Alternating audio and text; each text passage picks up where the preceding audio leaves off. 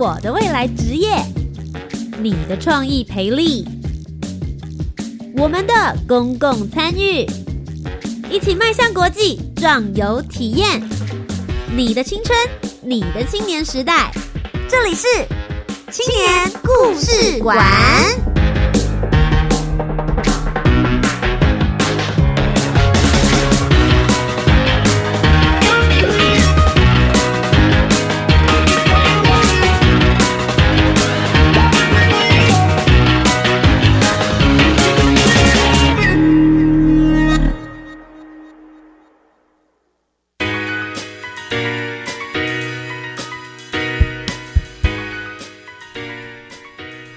好，大家晚安，欢迎来到青年故事馆，我是节目主持人涂杰。在这个节目呢，其实一直都跟大家讲说，我们要来推动的是教育部青年署所来推动的很多很棒的青年活动。今天来为大家介绍的呢，是大专校院的职涯辅导推动计划。很多人都说，一个人到底之后他的职涯发展是什么，在大学里面学到了什么样子的事情，其实相对来说非常的重要。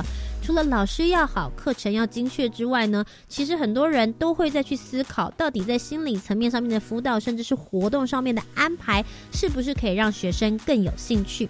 那其实，在教育部青年署里面呢，他们每一年都在进行不同的职业辅导的推动计划，让学生其实在学校里面念完书之后，接轨到产业界里面。第一个要让他们无缝接轨，在学校学到的东西到产业界里面。真的可以实行使用用的。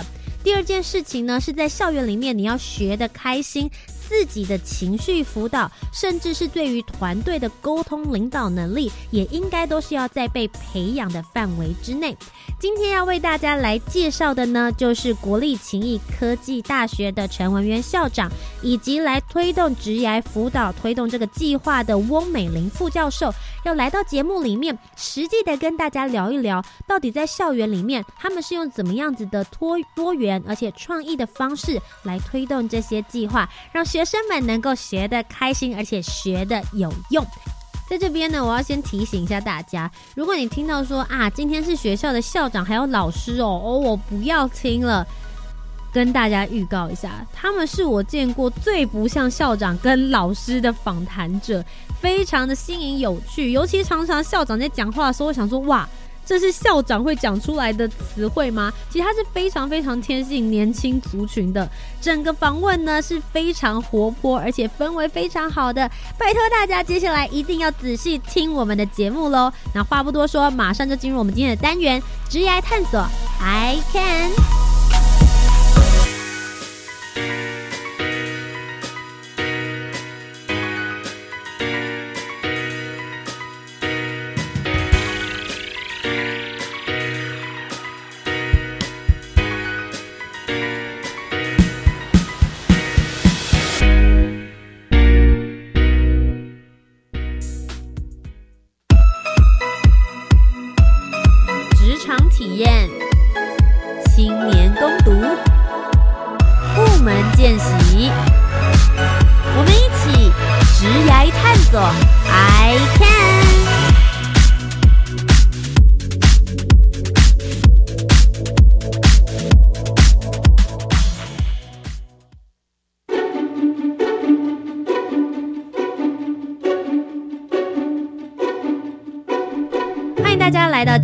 广播电台，你现在收听到的节目是青年故事馆，我是节目主持人涂杰。今天呢，来到我们的录音间有两位呢资深的教育家，但你常常讲到资深，就会想到很八股。No，我刚刚前面一开始还没有开麦的时候，先跟他们两位大聊了一番，发现他们除了非常的有热情之外呢，观念都超级年轻跟新颖的。今天要跟大家讲的呢，是教育部青年署在大专校院推动职涯辅导的一个补助计划，实际的在国立勤益科技大学到底是怎么样子来运行的呢？两位今天就来好好的跟我们分享的。首先第一位是重量级的贵宾陈文渊校。校长来到现场了，校长跟大家打声招呼。大家好，我是国立勤力科技大学校长陈文渊。好的，欢迎陈校长。接下来第二位呢，是共同一起来推动这个补助计划非常重要的灵魂人物，欢迎翁美玲副教授。大家好，我是翁美玲，任教于国立勤益科技大学公管系。好，大家刚刚听到翁老师的声音，听起来就是非常温柔，在指引着学生各种方向的。那我们首先一开始的时候呢，先请翁老师先跟我们稍微聊聊，因为大家可能对于这个补助计划并不是很清楚，到底这个教育部青年署补助了国立勤益科技大学，实际上面推广的计划内容，先简单的让大家了解一下，好不好？好啊，谢谢主持人啊。我们其实，在一开始的时候呢，我们大概是有感而发。那我都总觉得说，现在的年轻人为什么会有所谓的产学落差啊？就是说，你即便受了高等教育，可是出来找工作却不容易，是啊，或者是说，产业界其实他们要求的一些条件，那我们学生没有办法达到。嗯，那很大的一部分其实是来自于他，比如说他是啊工作态度是啊，再来就是他工作职能的部分。嗯，那我们就希望，当然当老师的，我不敢称自己是教育家，可是我觉得我们是一个投入热心投入教育的教育者啊。是，那所以我们就很希望能够开启孩子这两个区块的部分。嗯，那我真的很感谢教育。部的高瞻远瞩，坦白说，因为我随着这样子，我从我前后大概办这个计划有十年的时间，哇，好久哦，很资深了。前面大概一开始的时候两三年呢，刚好是学校就是典范大学跟高教生根的部分开始，是，所以那时候有夜师，就是双师接轨的部分，嗯，那我们就请了一些有业界经验的人来一起带领孩子们学习真正什么样产业界的一些现实的世界。是，那孩子们学的技能以后呢，我们大概有一个基本的核心价值出来，也就是说，我们开始呃全心全意的培养。他各式各样的职能，那这些职能是我们一开始先去调查所有产业界，他们希望所孩子们具备的条件。对，这很重要，未来接轨嘛。是，然后一旦他学会以后，那孩子们怎么知道他有没有办法应用在产业界呢？于是我们接下来就帮他做这个考照，就是国际证照的考核。哦，那国际证照考核之后，你还要知道他在产业界怎么样真正的应用在工作上面。是，所以我们就让他参加了全国竞赛。我们就办理了全国竞赛，来试试看你的成果怎么样。对对，所以在这个过程里面呢，在呃我们的做法就会是一开始就是教育部的这个投入的部分啊。那我当然我们同时也有后来在后来几年里面也有劳动部的部分也回来了。嗯，所以我们所有资源的整合，我觉得呃秦毅就是担任一个资源整合的一个一个角色。所以我们让孩子们首先先培养所有的专业职能。嗯，然后我们让他开始去取得国际证照的考核，是。然后接下来呢，我们就让他办全国竞赛，就让他真正应用在各个问题产业上，可能面对所有营运的上面的一些，比如说从研发开始，嗯，到产品的配送，啊，到 marketing。全部把它做一个连接，跟问题的解决、实际案例的解决，然后它就呈现在他竞赛里面。然后我们竞赛的时候，因为我们有请夜师来给我们授课，是那夜师全部都是中科、主科、南科，他们这些他们啊担任 CEO 或者是中介以上管理干部，那他们都来给我们孩子们上课的时候呢，包括像我们最近做我们做电商平台的时候的 APP 的设计，他们都会在做这些物联网的东西。那这些都是最基本，现在目前要应对在在产业线上的需要的技能，所以他们来帮我们做评审。所以他们就看到孩子们系统化的思考，以及他们这种逻辑推理的能力，对，还有简报的能力跟条件，所以他筛选出来孩子就进到产业界做实习。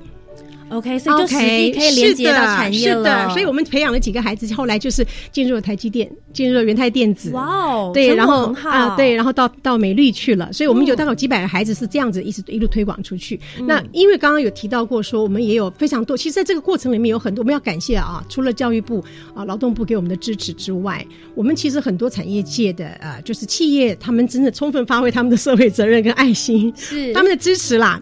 所以有很多他们真的是义务来协助我们大家，那社区的。这种公众力量也是很大的，有很多家长免费来帮我们摄影。哇！所以我们现在有几千个小时的摄影时数，我们都可以放在 MOOCs 跟我们学校的数位学习平台上面，让大家一起来看看推动的一些成果。所以这个部分我们就搭配起来，因此我们可以分为三个阶段来讲。嗯，那就说啊，原则上我们是以一个核心的想法，就是从一开始有夜市的分配，我们是单项课程来授课。嗯，到后来我们呃有教育部青年署的这样的计划以后，我们就可以变成一个系统的课程。是，所以培养孩子们就会有两个、三个以上的专长是做连续性的。嗯，所以在第一个阶段，我把它称之为在一百零四年之前哈。所以我们就把产学落差先把它消弭掉，嗯，因为我们先去先去各访了所有的企业，是。你需要专业能能力，然后把这个专业职能就放在我们的课程里面，嗯，然后请业师来搭配一起来，孩子们有真正的实作的能力。所以其实一开始的第一阶段比较像是说，在建立孩子们对于这个技能或是对一个产业的认识，先在校内里面去这样子来完成。是是，我们玩一一门两门到四门最多的课程，第一阶段里面，然后然后让孩子们出在双师协同教学之下，了解实物，而且同时取得国际证照。了解。我想先问一下这个翁老师，因为像第一阶段在推行的时候，很多是学校的一些课程的部分。是那您刚刚简略的时候，其实这个推动计划看起来是一个一条龙的部分，从嗯学生不会到学生会，是甚至到最后跟产业来去做一个结合。我觉得这个东西学校应该做了非常大的一个推广。是那这个部分的话，除了我们实际在推动这个细节内容之外，我觉得校长呢本身自己这个理念要很清楚，能够给学生什么样子崭新的思维，这件事情也很重要。我觉得校陈校长在旁边听您讲话，一直在旁边点头。我真的想要先请这个校长先来聊一聊，好不好？国立勤益科技大学在您的这样子的一路带领之下，一直到现在参与了这个补助计划。其实你们不断在推动的就是这个产业跟你们之间学习之中不要有落差。但除此之外，其实国立勤益科技大学还是有很多你们想要推广的一些特色，对不对？是是，我来说明一下哈。国立勤力科技大学是以人才培育跟技术研发为主，是定位为技术型的大学。嗯现在哈，社会上及教育部都希望说有学用落差。那我们勤力科技大学为了学缩短学用落差，进行几个方向的改革。第一个就是精匠教学，精匠教学就是让学生有动手做的能力，有哦，是成为他们的将哎，才，将才，嗯。有动手做的能力，嗯。还要有创新研发的能力，是。因为现在要新东西要出来啊，嗯。所以要有创意啊，所以要有创创新研发的能力。是。另外是地球村的时代来临，我们必须要有国际移动力，嗯，所以我们把这个学生具备有这三种能力叫做金匠金匠教学，哎，我们教学，对对对，嗯好。另外就是说，因为我们要缩短学用落差，是那缩短学用落差，我们必须要跟企业紧密结合。所以我拜访了一百八十多家的企业，来了解一下这个企业他们的需求是什么。是我们目前学校的教学方向是什么？这中间的落差，我们怎么样去弥补？是所以我们就是要跟企业紧密连接。是为了要跟企业紧密连接，我们在刚刚在二零一八年的十月二十七号有一个工具机学院大楼落成。哦。这个工具机学院大楼全部火企业是作为企业的技术与服务的一个基地。啊、是。所以我们就是进一步希望说缩短这个学用落差，跟企业紧密连接呃那个连接是。啊那另外就是国际化。嗯。因为国际化的时代来临，我们不能说，呃，学生没有国际观，对，所以我们就是推行国际化校园。是。所以我们现在校园里面有两百多位的外籍生，哦，蛮多的哎，所以大家很可以用就是其他国家的语言，不论是英文的部分，或者是其他可能日文或韩文相关的这些部分来去跟大家交流。，对，更重要，我们这这些两百多位的外籍生是来自十二个国家。哇哦，就是你们学校自己就是一个国际村，对对对，嗯。我们希望营造成一个国际化的校园。是。啊，然后我们也推行跟把学生送到欧美日去做国际交流，是是啊。交换学生的计划吗？还是说实习这方面的话，就是都有。安排？啊，就是说去国国国际的姐妹校实习啊，哈，是。或是做短期交流，嗯。或双联学制。嗯。所以这个是我们这整个的策略，我们希望说我们的学生变成一个金匠人才，嗯。所以他必须有动手做的能力、创新研发能力，还有国际移动力。是，我想要问一下说其实像现在科技大学啊，对于现在很多的呃高中毕业生，现在接下来刚好要学测了嘛，大家其实就是在选择的时候，科技大学现在其实相对来讲变得很夯诶、因为大家就会觉得说我进了学术型的学校，那是是给很大家喜欢做研究的人，他可能会进这些学术型的学校，可是实际上面来说，进科技大学的好处到底是什么？校长是不是也可以跟我们分享一下？好，我们国立勤力科技大学哈高中班我们有三个班，哦，你们本身 我们有招收高中班、高中班？专班就是专班。OK，、哎我们有冷冻班啊，嗯，冷冻空调班，是。我们有工业工程管理班，是。我们有资讯资讯管理班，是，啊，这是资讯科技资嗯。资讯科的啊，资讯系的。嗯，那这三个班都是招收，全部都是来自高中。那来自高中，我们这个高中班跟别的别的那个呃，可能有的学校不是高中班，不是专班，有什么不同啊？嗯，第一个，因为他全部来自高中，所以我们可以针对他的资那个技术。一起教同一个进度，不是混班的。我们学校不是混班的，是一起专班，level 都一样啊。然后我们可以跟他考照，可以做实做，这些我们非常多的百分之四十以上的实习课程。哦，所以就实际上面来说，你上完这个课，你出去外面就做一模一样的事情，你已经被训练好了。对对对，所以对你来说是非常实际的。对，因为他整班，我们还可以教导他考照，我们还可以带去做企业实习，跟企业连接在一起。所以这个高中班哈是专班。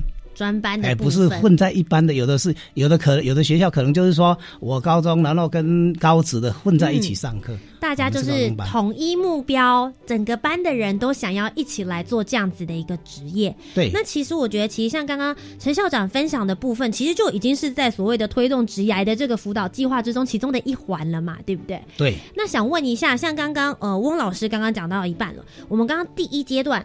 陈教呃，这个陈校长呢，在这个里面推动了很多相关的课程之后，接下来第二阶段跟第三阶段，我们该怎么样继续配合推动呢？是是，就陈如刚刚陈校长所介绍的，因为在整个啊基本上的 infrastructure 里头啊，这个陈校长其实已经建构了非常的完善，而且大力的支持之下呢，我们接下来在第二阶段就在一零四到一零七年里面哈，就是承蒙了这个教育部这个青年署的计划，又大力的支持这个区块，我们开始把相关的资源做一个完善的整。整合，OK，所以所有的资源呢，我们通通进到我们专业人才的培训，是，所以孩子们就因为培养了第二、第三专长，他其实可以适才适所，嗯，OK，然后接下来呢，我们后来强调的部分就是要开始给孩子们一些正确的工作态度，所以我们开了很多的课程，包括像今年度放了很多的这个微学分，教孩子们社会责任。社会企业责任这个部分也把它放进来。哎，其实这个也还相对来说蛮重要。大家之前都一直想着说，我们技能要很好，学生抗压性要高，但好像没有特别去思考到说，其实工作态度这件事情也是必须要被学习的哦。是，所以青年署的赞助里面呢，这个这个资源的部分，我们还开了一个，就是像比如说是团队领袖营。是是是是，我们办完团队会让孩子们去做志工，嗯，让他了解一下是啊，企业该有的社会责任哈。是，所以我们在这个关键里面呢，这个时候又搭进来劳动部这个他们的资源部分一起放进来，所以我们的课程就变得非常有连贯性。嗯，然后接下来呢，所以在这个阶段里头，到呃去年为止，我们就已经核发了一千多张的国际证照。哇，对，然后我们有三四百位学生透过这个方式，然后就业。是，所以您是说，其实学生在一面上课的过程之中，其实他也不断的在取得证照。哦，是是是是是，而且我们都是国际型的证照，然后我们就是 A F M 的一个啊，就是姐妹学校。是对，所以这个部分我们都有做一个连接。嗯，所以因此呢，在今年度之后，我们的一零七年哈，像今年啊，教育部给我们的这个青年署的计划，我们做了电商平台。那这个部分呢，对这个部分就培养，哎，对对，就培养孩子们的 A P P 啦，然后这个物联网的部分。是，然后校长。的赞助呢，我们办了全国的竞赛，这一次，嗯然后还有接接接下来大数据的研习，我们都要跟工业四点零做连接。嗯，所以这部分，所以一百零七年之后呢，我们就要把这些东西，包括我刚刚校长所提到的国际观，然后 CSR 的部分，嗯，啊，就是企业的社会责任，我们都希望在这地方加强，能够培养孩子一个正确的价值观嘛。嗯，我觉得实际上面在推动的时候，听起来感觉是一个非常大的这个方向，但你们其实就把它解析成一个步骤一个步骤去做，因为其实教育人家常常说，它应该是。一个潜移默化，甚至说他应该是要一步一步的扎根，而不是说我今天要一触可及，今天要达到这个部分。那我想要实际来问一下，因为其实他们在这个这一次的职业推动的补助部分，常常去提到他希望是一个多元的一个面向。是那实际上面，国立勤益科技大学在执行的时候，你们用了什么样子的多元的方式来去做这样子的职业探索不同的推广呢？呃呃，陈如我我所提出来的计划里面，其实从一开始哈，我们设计很多的课程，因为您知道，就是说学校里面教了一些理论性的课程，其实是非常专业性的。对，那孩子们如果没有专业的基础，其实是很难发展下一个他的专业职能的部分。没错，对，所以我们大概后来切割的部分，从一开始十年前开始，我们有这个夜师的双师的接轨的部分呢。嗯，我们的做法就是把各站，就是啊，刚开始夜师进来只有三个小时。后来有到十八个小时，一个礼拜吗？呃，一个学期。哦，一个学期，也就是说那个学分数这哎，样子对，就含在里面时数、。学时、学时，嗯嗯所以后来呢，又又再缩回去，变得比较少。可是孩子们就会觉得说，那我们其实很想要了解的东西是这个专业职能的技能，我培育出来，我能够在真正产业上做什么样的应用？嗯，OK，所以后来我们就开始跟啊，像比如说电商的部分好了，嗯，我们这一次办的全国竞赛，孩子们就直接上线，他们做简介，很有趣，他们直播，然后就现场做编辑，那播导你知道很有意哇哦思。这就是我们在课堂上的时候就已经先培养他们的，嗯，上课的部分。那我们希望孩子们就是，假设说你今天要自己创业创新，你搞一个自己的这个物联网的一个平台，你怎么样从无到有变成具体化的做法？所以里面切割了很多的专业职能的部分，我们就把它设计到课程里面去。所以从很久以前，大概就是十年前，我们开始是单一的课程，到后来变成一个一系列的发展。像正如我刚所报告的三个阶段里面，我们让它变成一个系统。所以孩子们在这个过程里面，其实你可以囊括了至少三个以上的专业领域，而这领域每一个都是涵盖有十门到十二门课程。哇，我把它纳进来，我，把它纳进来，对，所以孩子们最后能够呈现的部分，就是在你可以看到一个 business model 里面，它嗯。应该，比如说你从一个产业，因为 business model 它的这个 innovation，它不是只有在单一的产品的研发，是。它包括即便是的，随着产品的生命周期的啊兴衰，我可能需要做一个新的革命性的一个突破，嗯。啊，或者是说啊，我可能在整个配合厂商上面做一个调整，这些东西都是随时要回去有那个敏感度来做一个调整跟一个一个修正的，对。那这些东西在我们课程里面通通放进来，所以里面 business model 我们后来很很很很。呃，就粗略的少算一下，至少涵盖了三十三门专业课程在里面，还蛮多的其实。对，然后十年嗯下来，我们累积起来跟我们搭配的业是超过一百二十个。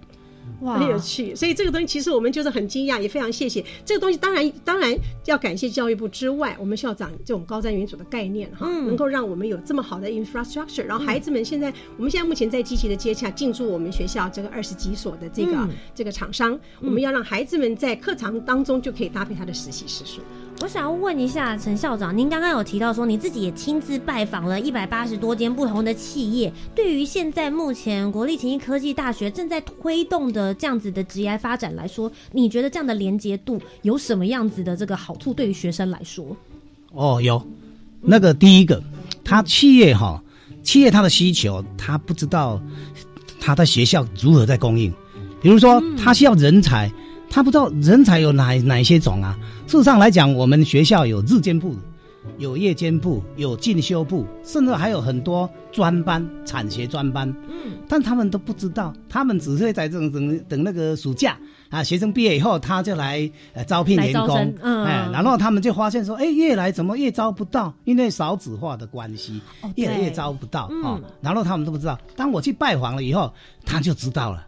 他都知道以后，他因为我们企业用人，他有分几个 level 嘛，哈、嗯那一般来讲，他可能要用工程师级的。嗯那工程师级的，是不是因为再来就是企业啊？同样以一个机械力的机械来讲，机械有有车工、有钳工，有非常多种，嗯，所以我们学校的专业并没办法完全契合他们的专业需，要的，所以就必须来跟学校做合作。那第一个，我们拜访完了以后，企业他就知道，第一个来跟学校谈一些，比如说奖学金制度，让他提供奖学金，哦。奖学金让这个学生说指定学生去修哪一些课，是。那这一些课就是他的专业，他的需求，那就变成说这个学生学完了以后到他公司去，嗯。没有学用落差。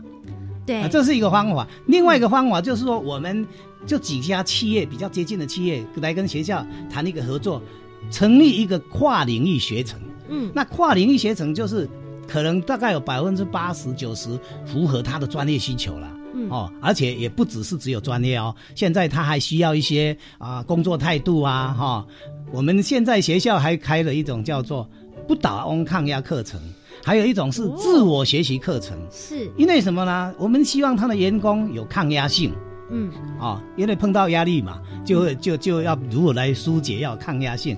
另外就是说，我们现在虽然说了教学叫做无学用落差，可是这个企业的专业进步非常快，五年以后呢，他跟得上吗？嗯啊、所以他要怎么办呢？我们就教自我学习。他毕业以后，他在公司上班也能够自我学习，能够应付未来企业所需的能力。哦，这个就是我们访问企业，大家互动完了以后，就推出来这一种课程。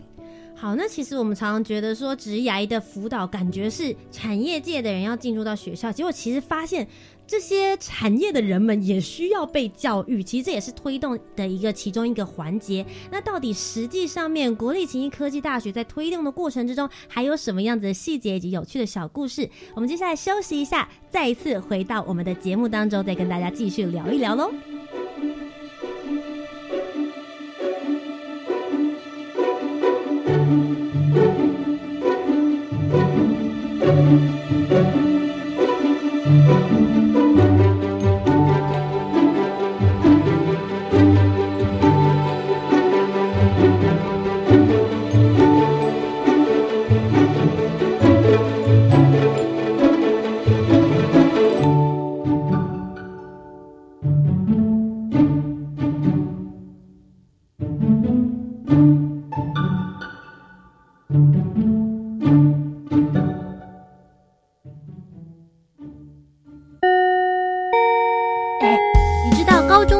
社团有哪些吗？我知道啊。你知道高中生有哪些特殊的专长吗？我知道啊。啊，你怎么什么都知道啊？因为我都会收听《今天不补习》啊。我是黄燕，我是子轩，我是纯雅。每周二晚上十一点三十二分，收听《今天不补习》，高校达人就是你。这天，小红帽与奶奶在国外旅游，碰到了埋伏的大野狼，惊险逃脱后，小红帽重伤倒地不起。小红帽，奶奶马上帮你叫救护车！哎呀，阿吉巴西被卡鬼吼！奶奶别担心，可以打零八零零零八五零九五，找外交部紧急联络中心帮忙联络驻外管处。好的，我们马上帮您联络。在国外遭遇急难，请立即拨打驻外管处或外交部二十四小时急难救助专线，寻求必要协助。以上广告由外交部提供。大家好，我是国立花莲女中的张嘉诚老师。我在课堂上教导学生媒体试读的重要性，如何辨别现今媒体充斥假讯息。让我们一起共同打击假讯息，维护民主价值。大家一起来，成为具媒体素养的好公民。以上广告由教育部提供。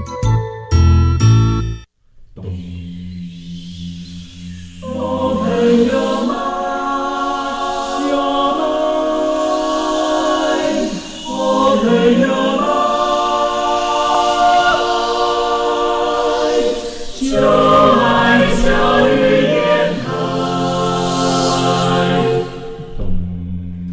我们是台北室内合唱团，您现在收听的是教育广播电台，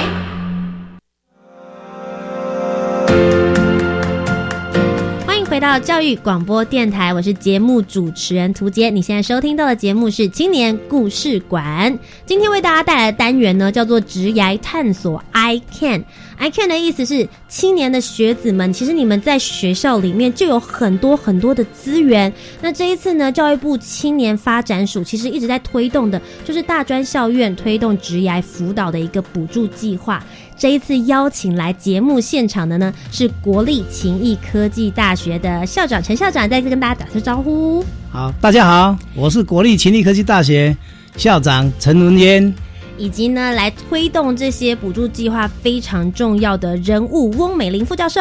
大家好，我是翁美玲。好的，翁老师一样非常温暖的声音，今天要继续来跟大家分享。其实刚刚呢，我们在节目里面有提到一件我觉得还蛮重要的一个概念。常常大家会说，推动职业辅导发展都是给学生的，学生应该要更了解这个产业界，学生要学到更多，学生要有很棒的心理建设。可是能够给予学生的这个对象是谁呢？其实是老师。所以事实上，老师也应该要共同的来成长，接受这样子的辅导计划。想问一下翁老师，所以确实来讲，国立勤益科技大学在接受了教育部青年发展署这样子的一个补助计划之后，对于老师这方面的培训，是不是也多用点心？有一些细节的部分跟大家来分享。啊，是我跟各位报告一下，其实从一百零四年开始，我们啊就是接受这个教育部青年署的这。这个补助之后呢，嗯，我们把课程原则上切成了四个区块，是，就是除了有课程讲座之外，哈，那我们还有就是产业的职能培训。那在当然就刚跟各位报告过的这个过程里面，其实是我们先啊参访了企业，了解他们各个工作的性质啊，工作的职能需求，所以把这些东西带回来，在课程上面跟在职能实习上面都做一个搭配。对，那另外我们还有办理一个企业讲座，那企业讲座的部分就不是只有啊产业界的人来听课或者给学生说明，我们有邀请学校的教职员工都来参加。而且这个在今年的暑假就办的满满的，我们有上百个时数在这边的，是对，所以请大家都来，老师都也一起来参加。有有有有有，因为我们还啊就跟学校申请了，就是鼓励老师们来参加，还有一个研习的时数。哇哦，这部分我们都放进来了哈。所以这这这样子就能够把它做一个，就是我刚刚提到，就是说除了我们能够提供给产业界他们所需要人才之外，嗯，老师也可以借以修正跟重新规划自己的课程内涵。是对，就配合现在目前的实际上产业的需要。嗯，所以呃，在这个在这种情况之下，我们有一些比如说是行动化啦，或是电子化的一些产业的发展趋势，就都可以因此落实在我们的课程里面。是，所以老师自己也不断的在 update 新的这个产业界发生的事情。是，嗯，是是。所以这个在一零四年的时候是这样做的。那到了后来一零四年第二阶段的时候呢，我们就有一个就是大专校院的这个生涯辅导工作坊。那我们在这里做的时候，我们有一个职场前进秀的部分。我们成立了这个很有趣的勤益科技股份有限公司。那我们里面就有行政部门、业务、行销啦、资讯啦、财务，然后我们把整个所谓的公司年度的总计划书把它完成了。所以它是一个角色扮演的感觉。是的，是的，有有有。我们让同学们就参加这个营队的同学们啊，我们大概培养了两三百个同学，然后他们成立的就是一个大的公司，然后各个部门就是分头去工作。然后我们还在台中市这个这个草务道的工作坊里面啊，成立我们这个这样五大部门，然后跟夜思部间之间的做的讲座跟课程啊，这在一百零四年。的时候，我们这样做。到了一百零五年的时候呢，我们设计了各样的课程，分为四个阶段，有团队建构啦、经验分享啦。还有志愿服务，就是要开始参入这个社会的这个企业责任的部分。第四阶段有职场伦理，也把它放进来了。嗯，这边我们希望能够培养的的关键是要培养一个全方位的职涯人才。是啊，在一百零零五年度的时候，那一百零六的学年度呢，我们就要走在前面了。所以针对这个职涯探索的部分，我们希望培养出来的这个目标是未来在等待的人才。是啊，所以这边我们就分成三个部分来做了。那所以这个细节的部分呢，在啊我们第四这个检讨的报告里面也有作为详细的说明。所以我们会有这个啊，一般的有一个共事营，嗯，我们有工作坊，还有一些专业课程的部分。那大家听到课程，大概觉得是以为在课堂上上课哈，其实不是。我们所有的课程里面呢，都是在实作里面跟同学们在做中学起来的。哦，对，我们就一边做一边学的。所以这个课程有很多是带出去啊，到就就到公司的现场去让孩子们有实际的体验。其实我觉得有一些不同环境的刺激，对学生学习反而效果会变得更好。是是是是，所以所以我们有一些实施的方式，就会是比如说我们会成立公司嘛哈，嗯，然后我们会建构上架的 APP，是，然后有网，这个好新，这个啊很好玩，对，很有趣，就很有趣。然后我们另外呢，还有就是啊，这个网站的建构是。然后另外有粉丝团的经营，像现在这种所谓的内容行销，对，很好玩，对对。然后我们有这 FB 的直播啊，就是今年度就开始，我们在全国竞赛里面，孩子们就直接就上导播室，直接做剪辑了。哇哦，对。然后另外我们有一些讲座、读书会，嗯啊，还有企业的实习跟工作方的这个参访的部分。那呃，更重要是我们做了一个团队的建构营的部分，是啊，就这这个部分就是呃，等下校长可以帮我们补充说明，就校长有一个很好的想法，已经开始在执行。就我们觉得这种领导统一的共识营的部分啊，在校长这边就是大放光彩。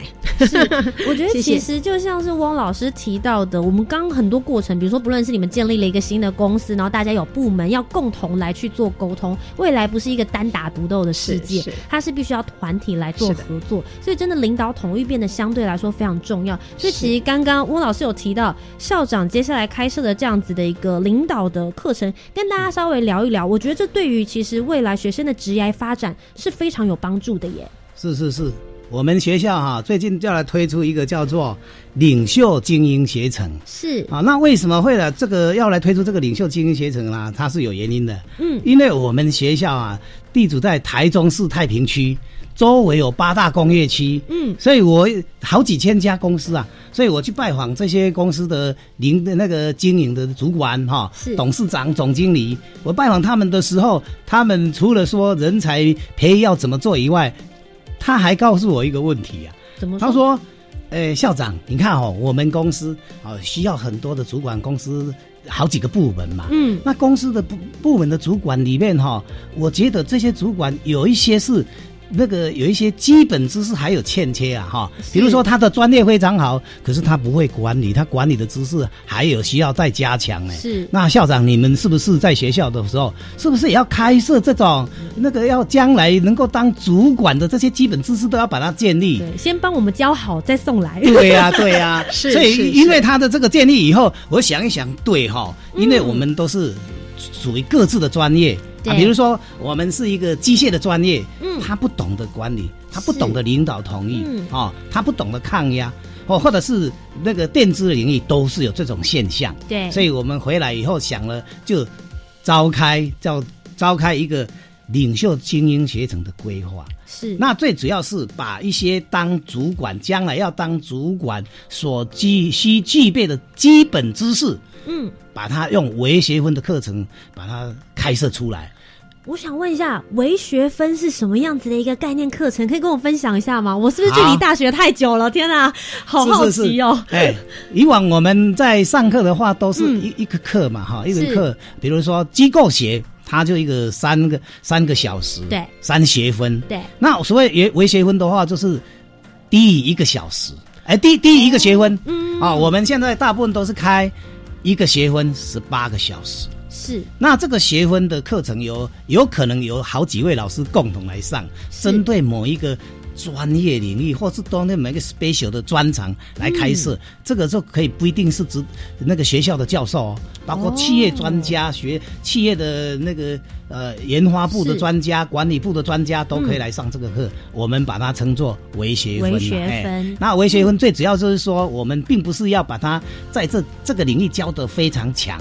我们是希望说，这一些同学有财务的观念，有成本的观念，有领导的观念，有如何改善效率的观念。是。哦，那这一些观念，这些观念就是开课，但是让他有观念以后，我刚才讲过了，他以后有需求，自我学习再更深一点。嗯，那但是假如你在学校没有把他有一个基础概念给他，他将来不知道这个专业从哪里去学，他没有办法，他隔行如隔山，所以我们就启动了这个。嗯，那启动这个的话，我就是召集哈各家企业的领导人 CEO 来学校共同讨论，这个有哪些课是属于重要的？是啊，啊，那的大纲应该是什么？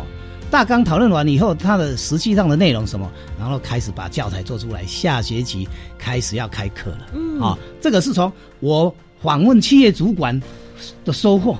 所以是真正就是企业他们需要这样子的人才，所以我们才教这样子的部分给学生。是啊，其实我觉得是很实际啦，有供有需嘛。对，你有需要，所以我就开设了这样子的一个课程。对，但我觉得这个课程很有趣的是，它其实比较像是带学生入门，至少让你先知道有这样子的概念，你要拥有这样子的思维。接下来，如果你真的有兴趣，那你再去修正式的更多的学分数嘛，对不对？是是是，嗯，所以这个跟企业上面在开的 EMBA 不太一样。一样，他们那个是非常深入的，我们这是基础，我们让我们的同学都有这些基础，将来他到那个职务上，他自学就可以深入了。哦，OK，所以等于也是培养他们接下来未来，不论他们如果他们假设修完这个文学分，他们就就毕业了，那进到职场之后，他至少有这样子的概念，他自己要自学自修或者是自我成长，其实相对来讲都会比较快，对不对？对，将来他们在企业当主管的话，他就可以呃发挥的非常好。是淋漓尽致，所以像这样子的微学分的课程，其实并不影响他们平常课程的学期选修的部分，对不对？就是他自己可以不会影响，不会影响这样子啊。这个也算在那个毕业学分呢。哦，这个也算在也算在毕业学分里面呢。OK，所以在到时候的比如说成绩单，或者他之后可能要申请学校啊，甚至是要申请工作的时候，他都是会秀在上面说：“我有除了专业能力之外，我也修习了这样子的领导统御的课程。”所以也许在未来，我是有希望成为领导人这样子的一个。态度的，我觉得对于他之后升迁可能也会非常有帮助，非常有帮助。嗯，除了这个以外，哈，这个课程还有第二个作用哦。哦，一般现在的年轻人，对对对，现在的年轻人只有小确幸，没有大志向。啊，假如你看哈，我我开了这个课程，为什么 A 同学他就是领袖精英呢？为什么我不是？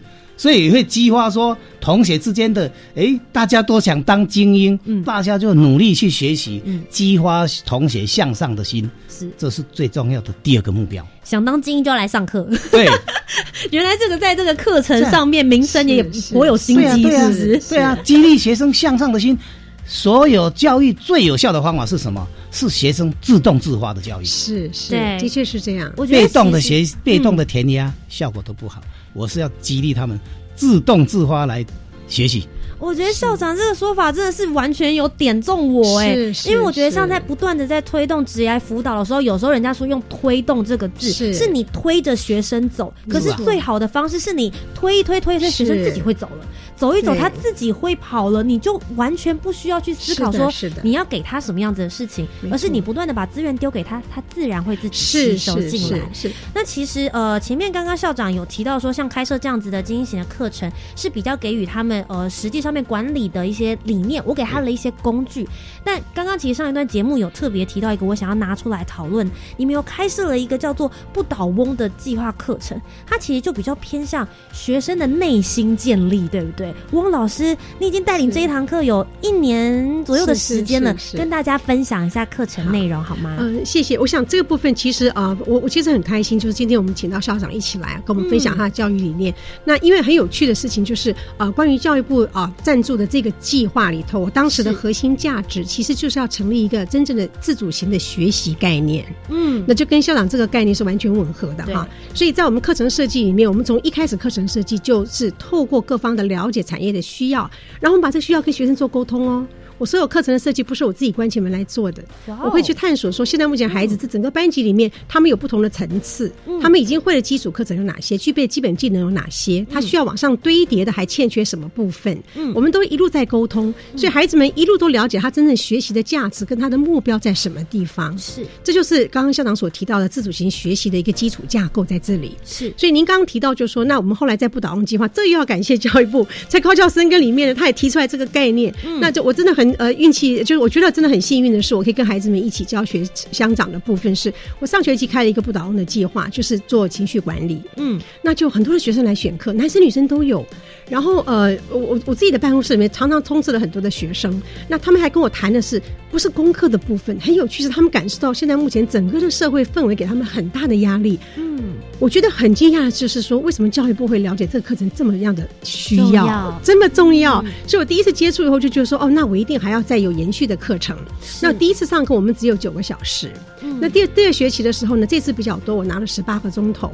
那这些孩子们一起来上课呢，我这次的课程就叫做领导与。人生。是。那我的我的副标题就叫做啊为自己掌灯，那概念的部分就是刚刚校长所提到的，我们要协助孩子们打开他各种视窗，然后我们把可能资源做整合，设计各种不一样的课程啊，或者是各种不同的这种整个的一个环境，像我们学校整个大的环境，让孩子们可以不断的去接触，从探索自我开始，认识自我开始，然后到最后能够创造一个新的自己。嗯，那这个部分就是刚刚校长所提到的自主型的学习，最后有的成果，所以孩子们就会知道说，我给你打开一个视窗，可是你知道你要跳进去，在知识宝库里面悠游，然后掌握到自己的方向。那你你有一个学习动力出现以后，你就会源源不断的一直往前进，然后学习就是一个终身的路径。是，所以我们觉得这个部分其实真正在我这次上课以后，其实感受到说，孩子们真正需要的就是他要认清楚自己的价值在哪里。是，我觉得其实在这个 GI 辅导推动的部分，很多时候大家会去忽略到了学生本身自己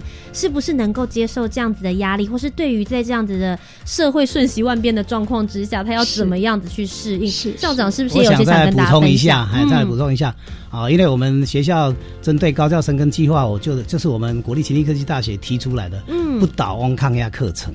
那其实这个抗压课程不是一门课，是好几门哦。是。哎呀，像我们这个学期也有开一个正念不倒翁抗压课程啊，哦，那很多老师想说啊，这个不倒翁抗压课程到底要教些什么？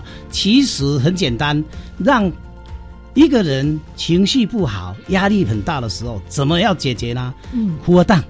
只要让他心情 静下来的时候，他就抗压了，他的压力就会消失。所以，凡是能够让学生扩大的那些教材、那些方法，都可以来教导。当做不讨论抗压课程，我列了大概有十五种啊。嗯，举个例子，很简单的，你现在压力很大，干脆去运动，去跑步。我的我都告诉学生说，你当然很多压力的，心情很不好的时候，你就去运动跑操场跑个五千公尺、一万公尺，你的压力就会不见了。对，啊，你的去欣赏音乐，有很多非常好的音乐，让你心情不好，听了以后你就静下来了。嗯，哦，是不是？那像那个很多瑜伽啦、做瑜伽啦、心灵啊这一些非常多的方法。嗯，所以，呃，包括哈影片欣赏。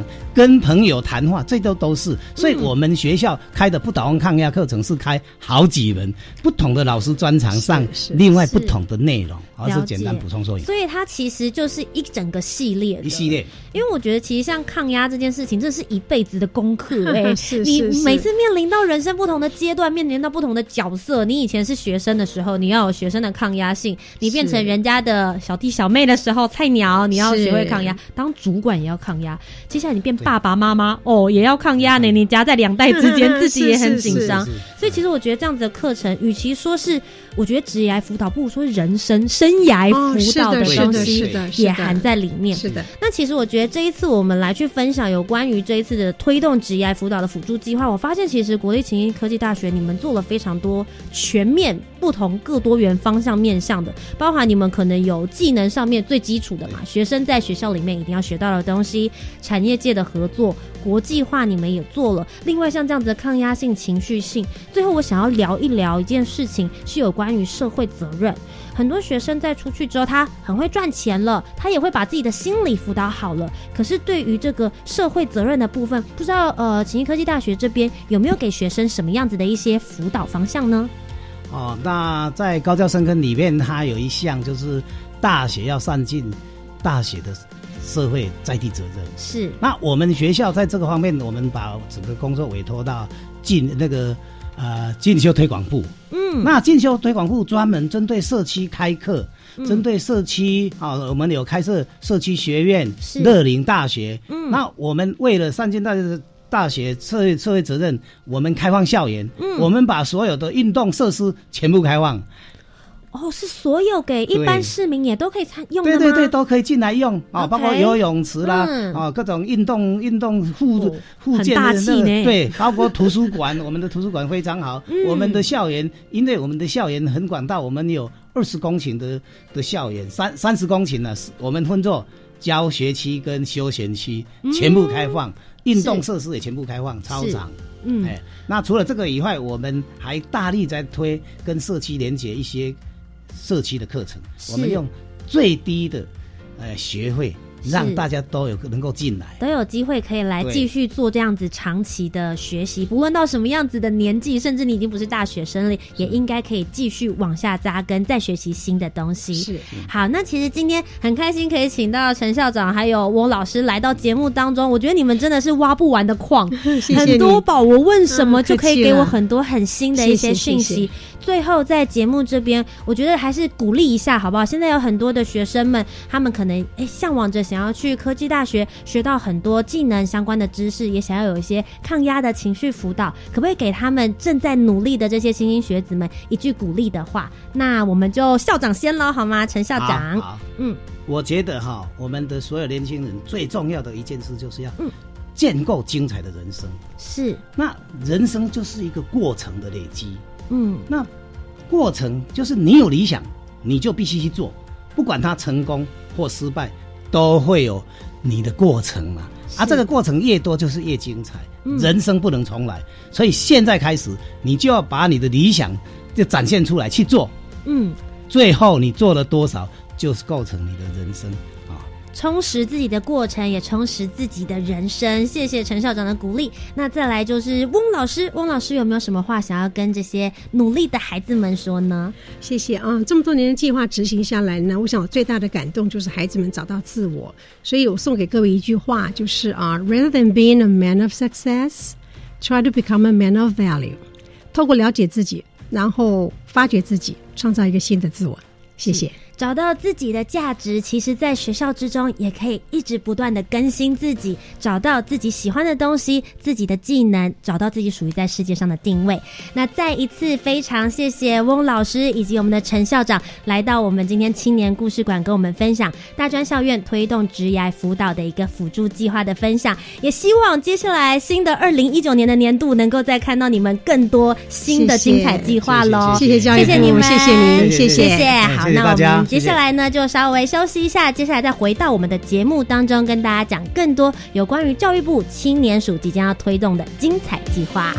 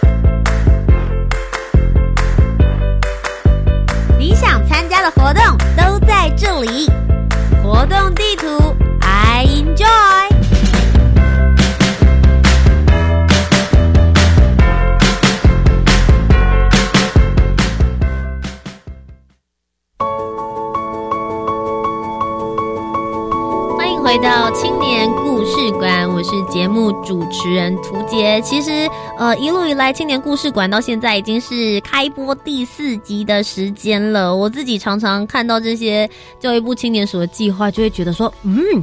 我还在十八到三十五岁的区间，我应该可以来申请这个补助计划吧。今天的活动地图 I enjoy，其实我真的要提醒一下大家，睁开你的耳朵，赶快拿着笔记本写下这些非常好的计划，可以来去申请补助。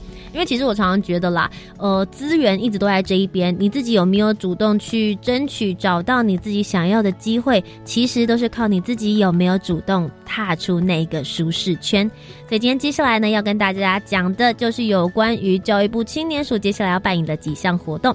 首先第一个呢，也是上一集节目有跟大家宣传的 I Use Voice 青年国际发声计划的第二阶段征件，已经正在开跑喽。一直到三月三十号截止征件，所以请有兴趣的青年们呢，赶快行动了。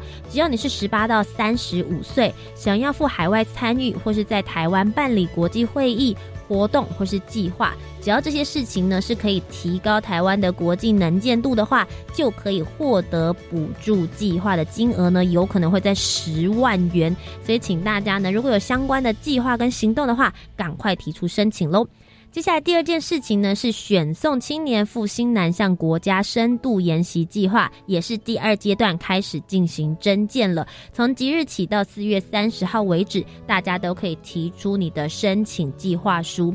那最主要呢，如果你是十八到三十五岁的青年，你想要到东协、南亚。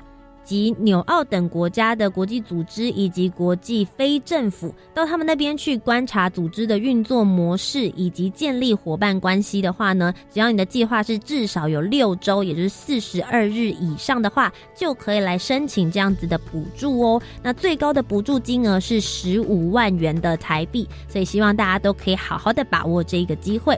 今天的最后一个宣导事项呢，就是要提到现在是寒假，不知道所有的学生们你在做些什么样子的事情呢？有的人可能会选择回家，有的人会选择哇，好好的打拼来攻读吧。如果你有寒假攻读的这个工作的话，请你务必要注意自己的安全，同时之间呢，也不要忘记要维护自身的劳动权益。